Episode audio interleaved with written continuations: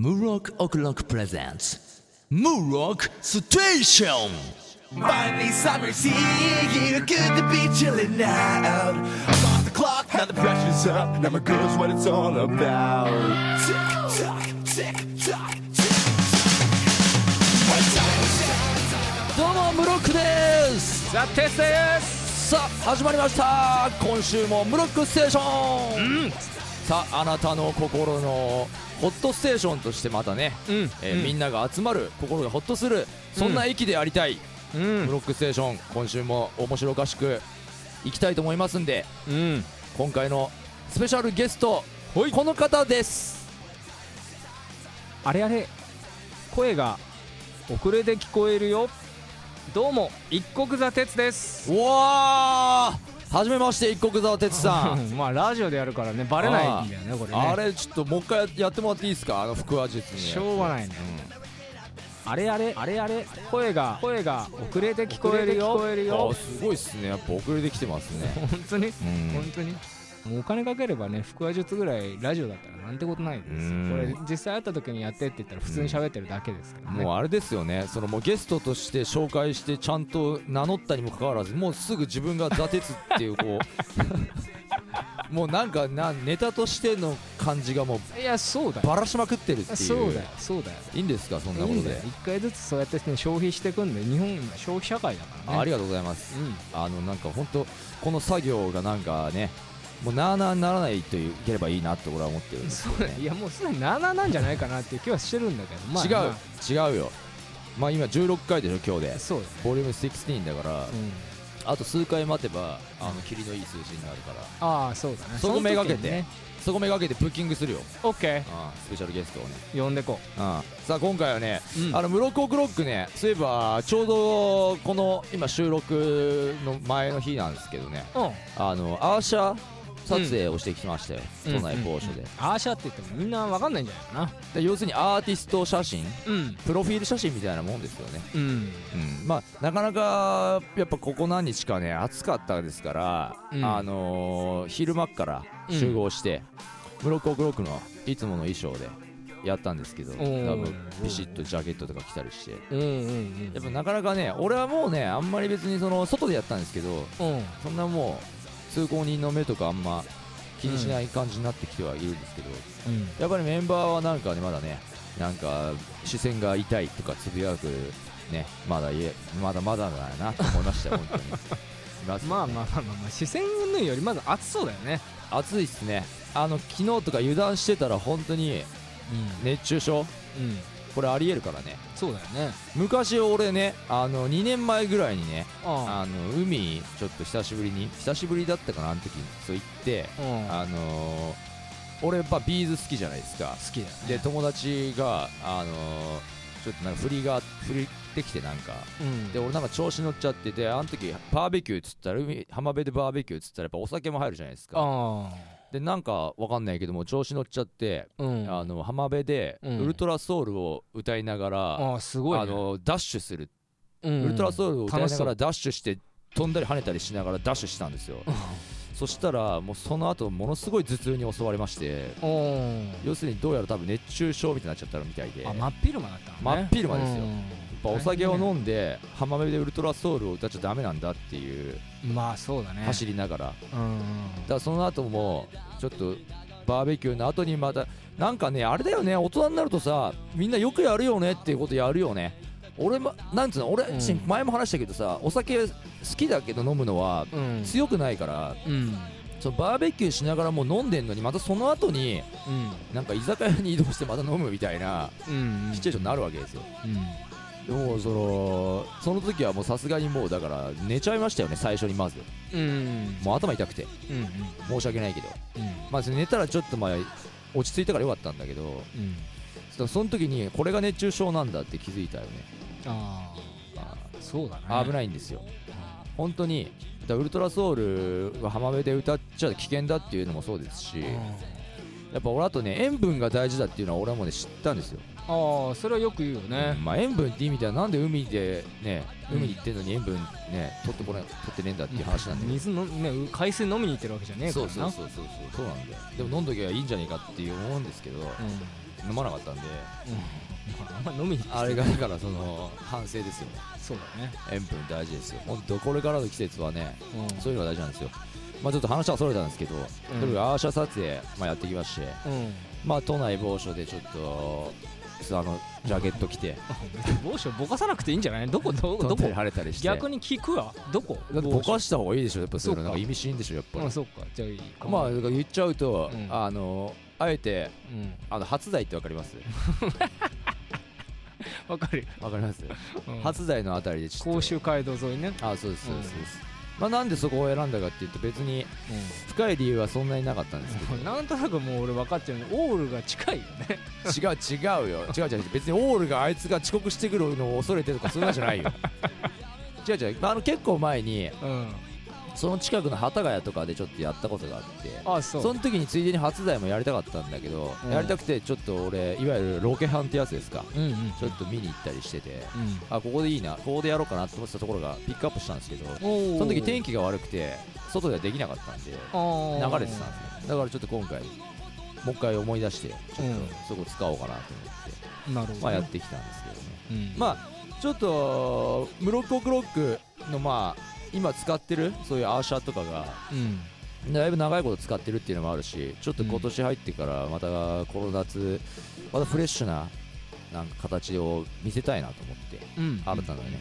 うん。やっぱもうそのマンずっと使い続けてるっていうのもいいんですけどまあそれも作品にちなんだっていうのでももちろんあるんですけど、ちょっと新しいやつとして、まあ、作りたいなと思って、うん。まあ、やってきましたよやっぱモデルさんとかすごいよねだからやっぱああいうのってさ。うん。なんつうの？俺たちってやっぱさと所詮やっぱ写真を撮られるのっていうのはまだまだぬるいからさ、まあいちいちさそうだね、あんなエビちゃんとかみたいにさこうさポーズをさクイックイッってこうさうん。変えながら撮るっていうのがなかなかね手で手でというかさそうだろうね。苦手だよね。うん。てっちゃんとかも昔からあんま得意じゃないよね写真とか撮られるのね。うんあれてっちゃんってあれだっけ？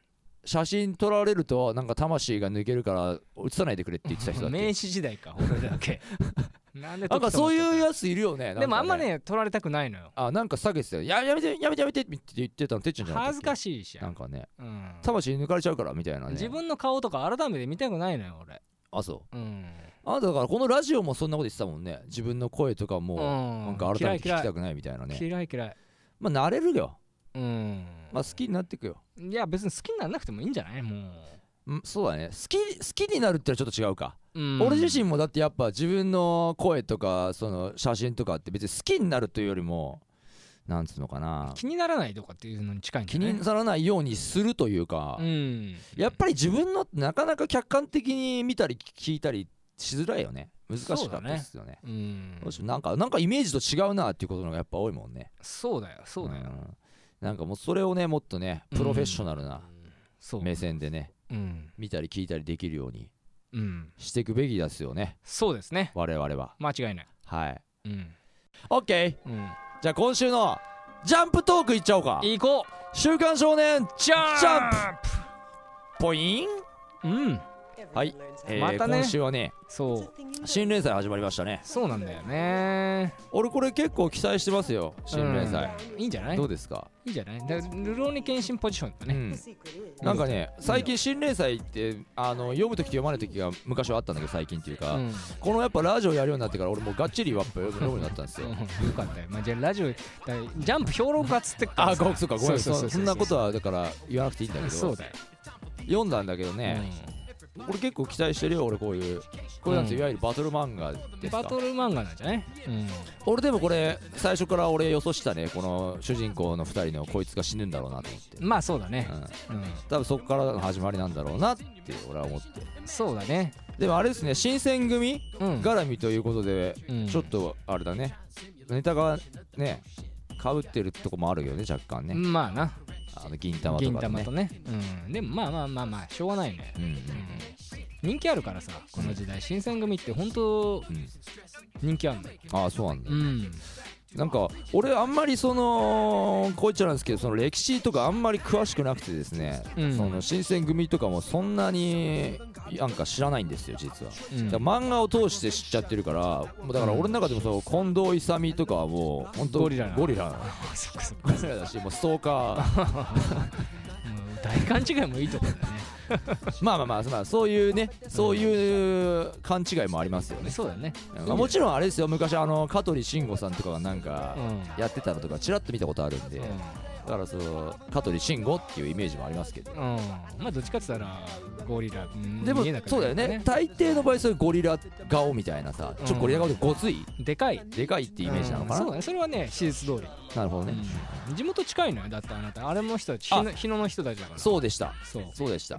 あの俺ムロックは国分寺っていうところがね、うん。地元なんでうんうん。あの日野っていうのは割と近いんですよね。そうだよねだからあれたまに見るよ。日野とかの方で通るとやっぱ。うん。新選組ってね、そうね。まあ、まあ期待してますよ、俺そうこのだね。特殊能力、ん友達の死を乗り越える新選組っていう人気集団。で魅力的なキャラが多いからさ、夜明け者。そう。まあ夜明け者っていうタイトルとのそのリンクがうん。どうするのかなって今のところ全然そのねタイトルとのリンクがうまくいってない。はいはい気はする、ああ言うね。厳しいね、うん、俺は厳しいよ。今のところでしょ？こっから来んじゃない？で夜明け者ってあんまだから正直言うとさでもさタイトルってでも見てないよね？俺は新連載とか最初まだ。あそう。だ内容から入っちゃう。ってワンピースなんてさそれこそすごいこうワンピースじゃん。確かにそうだね。ワンピースとかドラゴンボールっていうのはやっぱりそのまんまだね。そっから始まってるもんね。そうそうそう。テーマだねルフィの大冒険とかじゃないわけじゃないですか。なるほどそっか。そう。やっぱ大事か。大事だよな。俺も曲を作るときは確かにタイトルもちろん大事よ。うん。それで与えるインパクトっていうか。でしょ？うん。で漫画に対してあれだったな。甘かったその見方が。うん。まあ頑張ってください。はい。夜明け者。はい。さて暗殺教室。うん気になるね。これはね気になる。俺は何しろビッチ先生のファンだから。そうなんだよ。ビッチ先生好きにはね心配でしょうがないよね。心配。うん。ほんとカラスマバカ野郎みたいな でもよかったね。この人死んでなくてよかったね。よかった。俺そういうのねやっぱキャラに対する思い入れって俺もやっぱ半端ないからうん。このロブロさんって死んだと思ってたから。俺も死ね。ね。うん。別にこれ死んでおかしくないから。あそうなんだ的に暗殺でもやっぱりちょっと生きてるとちょっと安心する。安心するね。だからだってロブロもさ別にさなんつうのかな微妙なポジションでさうん。なんつうの別にそんな人気キャラとかじゃないだろうしうん。決していいやつだったとかさ、うん。ああいうのじゃないじゃん。でもなんか徐々になんかこうやっぱビッチ先生の師匠としてそうだね。漫画にこう登場していくうちになんかちょっとさあとあいつあいつになんか技を教えたりしたじゃん。渚渚にだかああそうそうそうねそうそうそうそう。らちょっといいい感じでねそうね。出てたからさ。うん。間違いないよ。でもあれだねこの漫画を読んでさうん。今週改めて思ったよね、うん。やっぱりこの殺意っていうかさうん。なんかあったじゃん表現がさ。あるね。笑顔でさ全然あのね危険を感じしな感じないっていうかうん。安心できるのにうん。警戒できないのに怖くないって思うのになんか超怖いみたいな。そうだね。うん。怖くないって実は一番怖いんだなって初めて思ったって。だからこういう演技ができるようになったらなんつう一流の暗殺者の役ができるってことだよね、ああそういうことだね。うん。でもこれだってあれだよね。なんか映画になるよね。何が？暗殺教室うん。えそうなん？そうだ。暗殺教室映画なんの？確か実写版？うん。うんマジで？それすげえなそんな情報あったっけ？確か誰か言ってた気がするね。あ本当に？うん。そうか楽しみだな。楽しみだな。ちょちょっとその役者の役回ってこねえかな。うん。なんかでも藤原竜也さんとかが持ってくんじゃないか？ああそうか。あうん。そっか。あーそっか。あの人がやっぱそういうあれだな。そうだ。んそうプロだなそういえばな。プロダフェッショナル的な。そうだった。そういうことできる人がいたわもうすでに、そうだよ。うん。あれは相当なな練習を積まないとできないな、そうだねリスペクトがあるね藤原竜也さんにね。うん。誰か俺が？うん。いやだってみやっぱそこはみんな認めてるとこでしょ。まあそうだよ。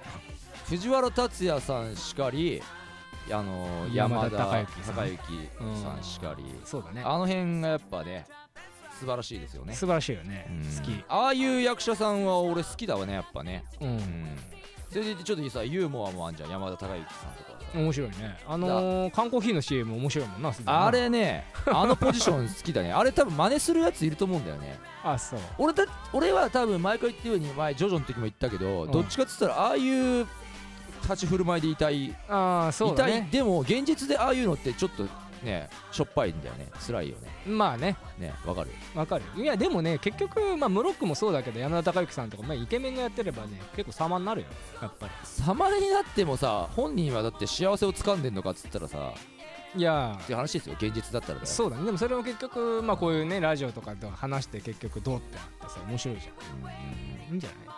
あれだからあれでしょ？あの CM でしょ？海でさそのさこれも焼きそばや焼きそばでさ サービスでやるよっつったら彼氏が出てくるやつそうだろ。そうそうそうあれねほんじ現実だったらちょっと切ないよね。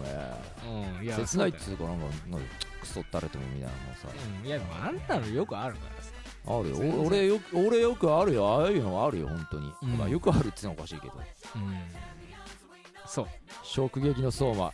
これね今日いや本当この話をしたかった最高だったな。そうだな。この展開。いやつけられたわ俺はもう。な。き希望を奪われたよいや本びっくりしましたね。今回この匠そう。RD にそう。完全に逆転勝利うん。の兆しが見えてそう。ちょっと最初にねこのオリーブオイルのエピソード挟んでねそう。なったにもね関わらずですよね。うん、ピンチを乗り越えて作ったんですよ、作って歓声を浴びてうんなったにもかかわらずみまさかまさかのゲス笑い。そうなんだ。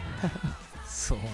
ヒャッヒャッヒャッヒャみたいななんかさ。こいつ腹立つわー。あとでも気になったのはやっぱこのねおじいちゃん。あはだけてなかったんだよね。ああそうだね。ね。みまさかの時もうはだけてたでしょ。恥ずかけた。ね。うんおじいちゃんはだけてなかったからうん。あーダメなのかなーって読み進めていくうちにやっぱみまさかのね。そうね。そんなことはもうね俺の思惑通りだったみたいなね。うん。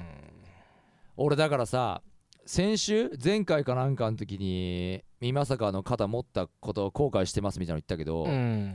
もう貫き通せばよかったよそうだね。本当に。そうだね。うん逆にまさか信じてほしかったね。みまさかを信じるべきでした。そしたあらー俺の予想勝ちだみたいなそうだよ。とこだったのに。うん。こいつ憎たらしいわ。もう匠の達成がないじゃんだってさ。ないね。ナイスナイス。もう両手包丁もなくなっちゃうでしょ持ってかれちゃゃいましたこれ。ねうん。完全に。うでもう再戦のチャンスもなくてもう本当にねこれだからもう今日この今回のジャンプを読んだ上で、うん。ブロックステーションボリューム14のうん相馬のところをぜひ聞いてください。はい。俺は聞きました。そうだね。聞き返しました。そうだね。こんな未来が訪れると思ってなくて読んでるからさ、はい。もうだってこいつ来週普通の都立高校に編入するよもう匠しょうがないよねもう。居場所ないもん。もうこの勇がもう勇がボヨンってなりますよ これはもう完全に。なるでしょうねもうあんまだって勇もねショックすぎて映んないもんね、これ多分もう今週まではギリ一コマでまだ痩せてますけどそうだね。来週勇多分太ってると思いま そうだね。すはい。なるよ。間違いないですね。そこからゼロからスタートでいきましょまあでもある意味この展開の仕方としてはうまあ相馬が倒すからね。あの優れてると思ういい意味でその裏切り裏切りみたいな感じできてるでしょ？読者の期待を。うん、うん、そこがすごいなと思って。そうだよね。悪者を引き立たせるのが上手っていうのは一つのテクニックだからね、すごい。相馬展開に期待ですね。うん、ですね。よし。ここまでいこうかな。そうだね。日の丸相撲。好きなやつね。日の丸相撲はうん。やっぱこれいいね。いいね。俺俺は好き。うん。これ最高。最高だね。これもうねジャンプの看板漫画になる日近いねこれ完全に。ああそうかもしれない。うん。で展開もねいいもん早いもん。だって早いうちにこうやってさライバルとね。ライバルの最強っぽいやつと戦ってさうん。ねすごい死闘を繰り広げてるじゃん。うん。超強いやつと。うん。でこの相撲っていうのがわからない読者にもわかるようになってでるし、新キャラ出してね。まあこいつらも多分強いでしょ？こいつは強そうじゃん。こうん。のなんだっけこいつ。佐田美月。佐田美月。うんだ国宝宗近。宗近。うん。俺先週さあちょっとあれか。あの時間の都合でカットしちゃったんだけどさ。うん。俺も国宝の名前もらいてえって言ってたんだよ実は、うん政宗政宗って言ってたの、うん。その政宗後で磯部出てくるのびっくりした。あそう。探されてるよね。味噌部に。うん。俺も俺はだから国宝政宗として あの相撲を取りたいなと思ってるんですけど日の丸はなんだっけ？国宝、えー、鬼丸あ鬼丸か。国綱。鬼丸国綱が、うん。この宗近。をそうなの。いかにして。倒せるよねこれね。倒すよねこれね。ままだわんかんないなこれな。怖いな。ドキもうなんかもう美作のせいでね分かんなくなっちゃったよ。ね。何が正しいんだか。ここでおいや俺これは負けてほしくないな、まあ、主人公だからな、うん。こいつ匠とは違うからさ。大丈夫だよね、うん、だってこれでねもうボヨーンってなるやついないからさ。もうもう周りみんなボヨーンとしてるわけだから相撲だからさ。いや部長がやばいっしょ。部長もっとボヨーンとしちゃうの？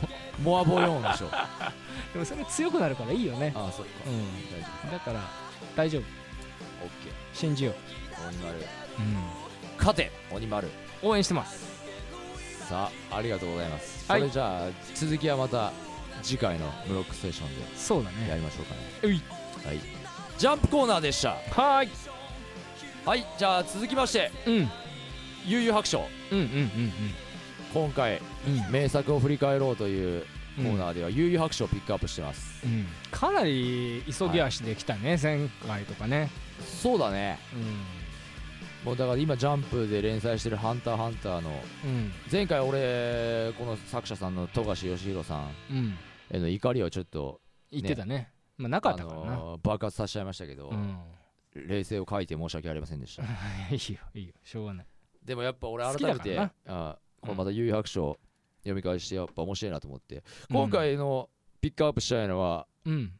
魔界の扉編ですね。そうだねなんかこういうちょっとさドキッとするなんか不思議な展開っていうのがこれうまいと思うんだよね。うん。だってそれまでのさトグロとかの戦いがさもうピークな気がしてるわけですよ読者目線としては。単純なバトルっていうそうそうそう。感じね。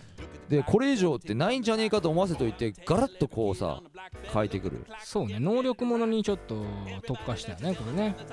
まあ、実は、まあ、今なんですかそういうトグロとかよりもやばい妖怪が。そうね。B 級 A 級 S 級っていうのがね。これ分かりやすかったよね。うん。あー。トグロっていうのはその霊界的に言うと B 級妖怪だと。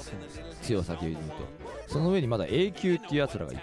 うん。さらに S 級ってやつらがいると。うん。そういうやつらが人間界に簡単に来れるようになってしまうようなねうん。扉？扉というかこれがもう穴が開きそうになってると。そうそう開けちゃってるやつ。ですすげえ勢いで。う開けようとしてるやつらがいるというところで始まる。そしてまさかのトグロ兄ちゃんがまたここでちょっと登場するんですけどね。うん。そんで初めてこの潜水っていうね新たなキャラが出てくるんだよね。うん。これがなんだっけ？潜水っていうのが要するにもともと霊界探偵。と同じそう、先輩ね霊界探偵の、うん。まあ、先輩だったっていうねうん設定なんですよね、ああそうだ。あと俺一つすごいこれ読み返してって思い出したことあって。忘れてたよ俺。あうんこの魔界の扉編でねうん。室田ってキャラ出てきたんだよね。そうだね。俺忘れてた。うんうんうん。しかもさ何がムカつくってさうん。漫画にたまに確かにたまーに出てくんだよ室田ってキャラ。なんか満巻でも出てきたことあったよ。あそう。でも大抵あのしょっぱいキャラなのよね。ああんま美味しいキャラじゃないの。腹立つことに。うん。この時もさ室田ってやつまず顔がまずブサイクだしさ ちょっと下水じゃんこいつしかもさ。そうだね。若干さ。その心の声が聞こえるからね。顔がだってこれ横顔がもうだってもう平坦すぎるだろこれどう書いても まあいいじゃねえか別に。あなたじゃないからねこの人。いやいや悲しいね本当に。うん。せっかくだってやっぱり漫画の中に自分と同じね名前のキャラが出てきたら、うん。ちょっとこう寄り添いたくなるわけですよ気持ちとしては、まあまあそうかもしれないわかります？うでもこんなねしょっぱいキャラでさん、うん、下水やつでさ。でしかもやられちゃうからねそうだね。しかも俺が悲しかったのはだってこうやって室田ってやつさしばらくこうやって展開していくとさうん。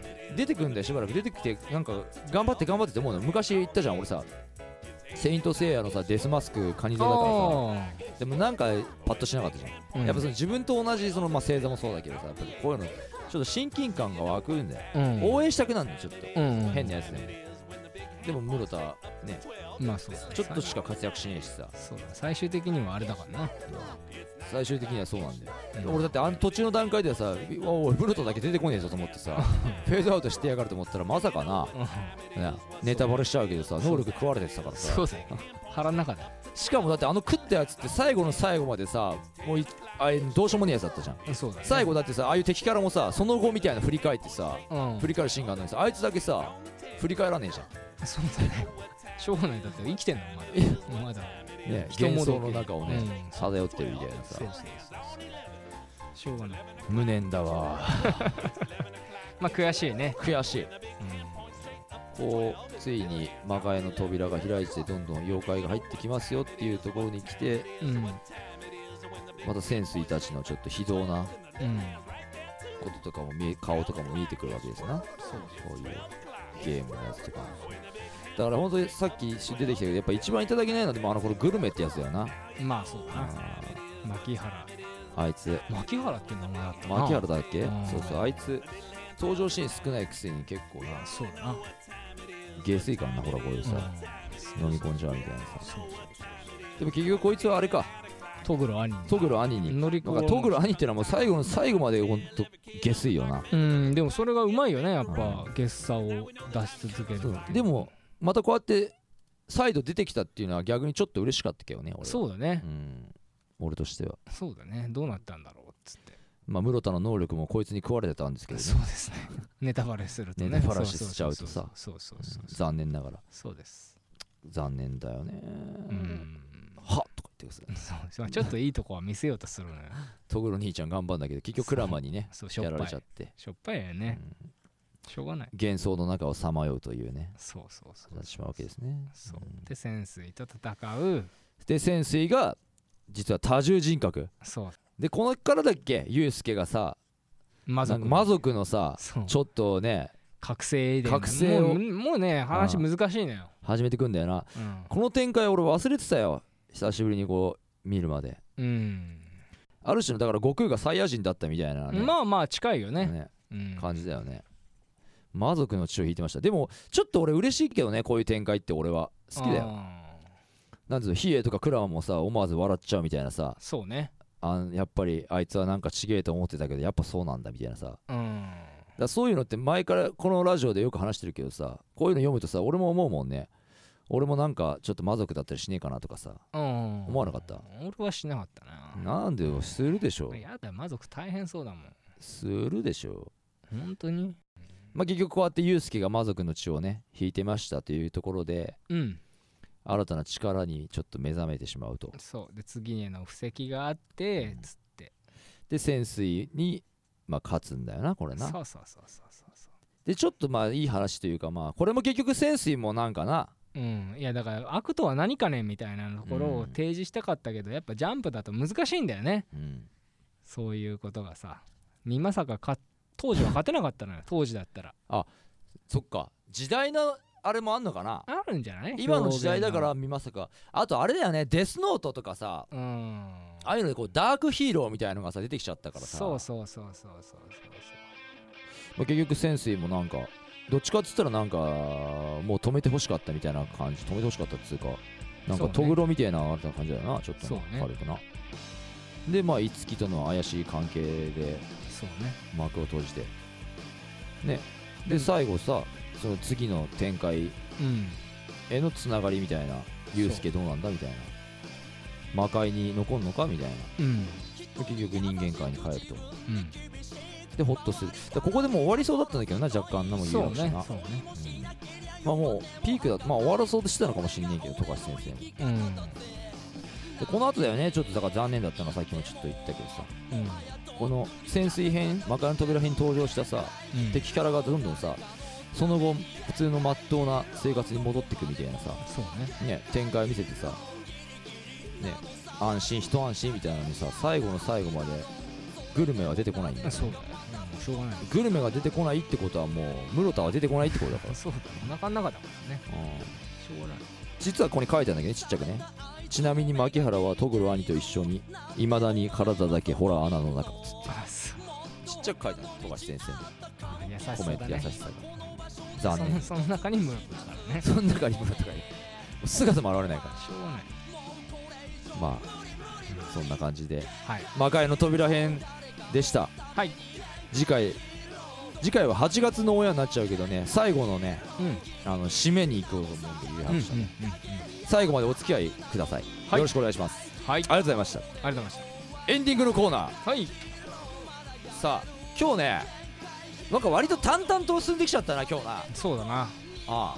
難しい。てっちゃんもあんまりもう挟んでこねえしな 一国座鉄。一国座鉄のキャラあんま挟んでこねえしょうがないそれはね生かし方が難しい。料理のしがいがないな。生かして来てくれよもっとさ。そうグルメの下りとかでさ。だなうんそうですまあ今週はこんな感じでお届けしましたけどもね。うん。ブロックオクロックのライブをお知らせをしときましょうか一回、うん。えーもう今度の火曜日ですね。7月29日火曜日西川口のハーツっていうところでブロックオクロックライブがあります、はい。えー7時過ぎぐらいの出演時間だったかうんうん。な、はい、ぜひとも西川口、あのー足を運べる方遊びに来てください、えーホームページなどね Facebook、Twitter などでもチケット予約、はい。えー受け付けてますんでよろしくお願いします。はい。はい、えー、その他このラジオへの感想などぜひともメールをいただければと思います。そしてジャンプをねみんなで予想しましょう。そして俺たちの予想が当たったとか外れたとかねあのー、てっちゃんの予想外れてんなとかね。あの飲食店勤務の人どうなんだみたいなね。ああそうだね。ぜひください。よ外れちゃったからな。うんお願いしますね、うん。えーそれでは本日もねどうもありがとうございました、えーブロックステーション。今回も MC 俺ムロックと。ザ・鉄でしたそれではまた次回お会いしましょう。またね。バイバイ。バイバイ。イ